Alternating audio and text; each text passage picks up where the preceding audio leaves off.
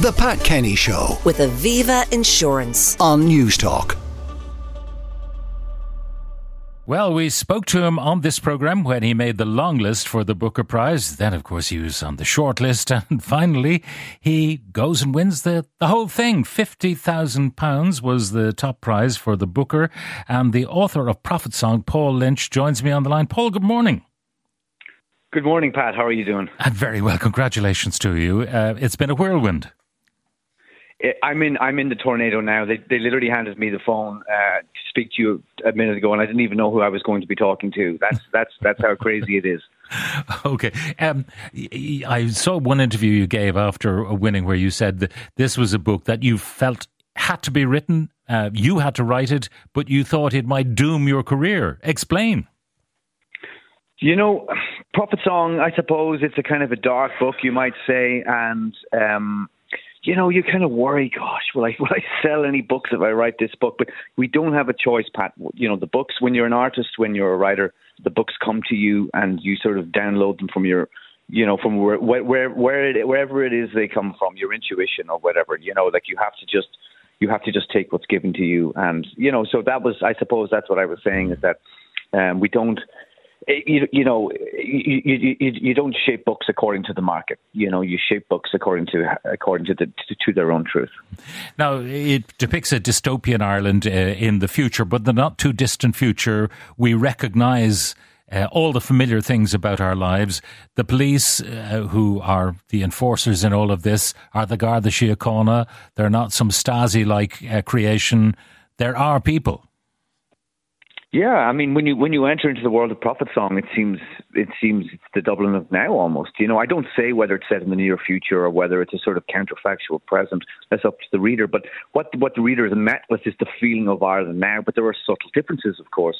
The Ireland in the book is a place where a populist government has been elected and where democratic norms are just beginning to slide and the media is beginning to be curbed.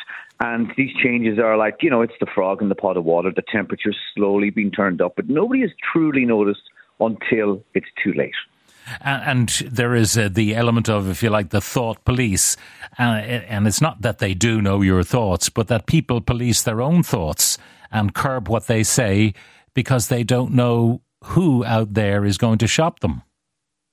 Yeah, I mean, this is, you know th- th- this is not an Orwellian novel for sure. Um, you know, and uh, but but there is that sense of you know you know Eilish at one point says now is not a time to speak, now is a time for silence, and it's that sense of you must protect who you are, you must protect your family by by just not even talking about what's been done to her family, and in her case, Larry, her husband, who works for the Teachers Union of Ireland, who's a trade unionist, he's been he's been taken in for questioning and he's been disappeared. And suddenly there's no support for her you know and she finds herself talking to a wife of of of, of somebody who's who, who else has been who who's been taken in as well. And the pair of them they they've nobody to talk to. There's no support. And it's that kind of just oppressive you know the the, the machine does its own work without the state having to do it.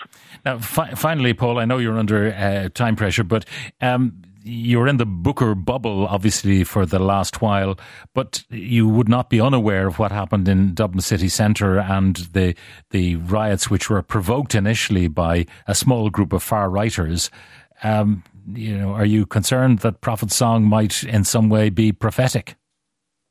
I was in a queue uh, at the South Bank Centre on Thursday night signing books, and a lady comes up to the top and she says, "Have you seen the news?" And I, and I said, "No, no, I haven't. I've been wildly busy." And she said, "Your book is coming true." And you know, I would say Prophet Song is a work of fiction, and and, and you know, my goodness, it's not coming true. But um, you, it, it, it's it doesn't require a leap of imagination to imagine what's required to get from, say, what we saw in Dublin the other night to the opening scenes of, of Prophet Song. And you know, I'm a citizen uh, in Ireland. I live in Dublin. It's my hometown, and this isn't our this isn't our city. And I'm as upset about it and shocked as everyone else. Paul, once again, congratulations to you on a wonderful book and a wonderful win. Paul Lynch, winner of the Booker Prize for Prophet Song.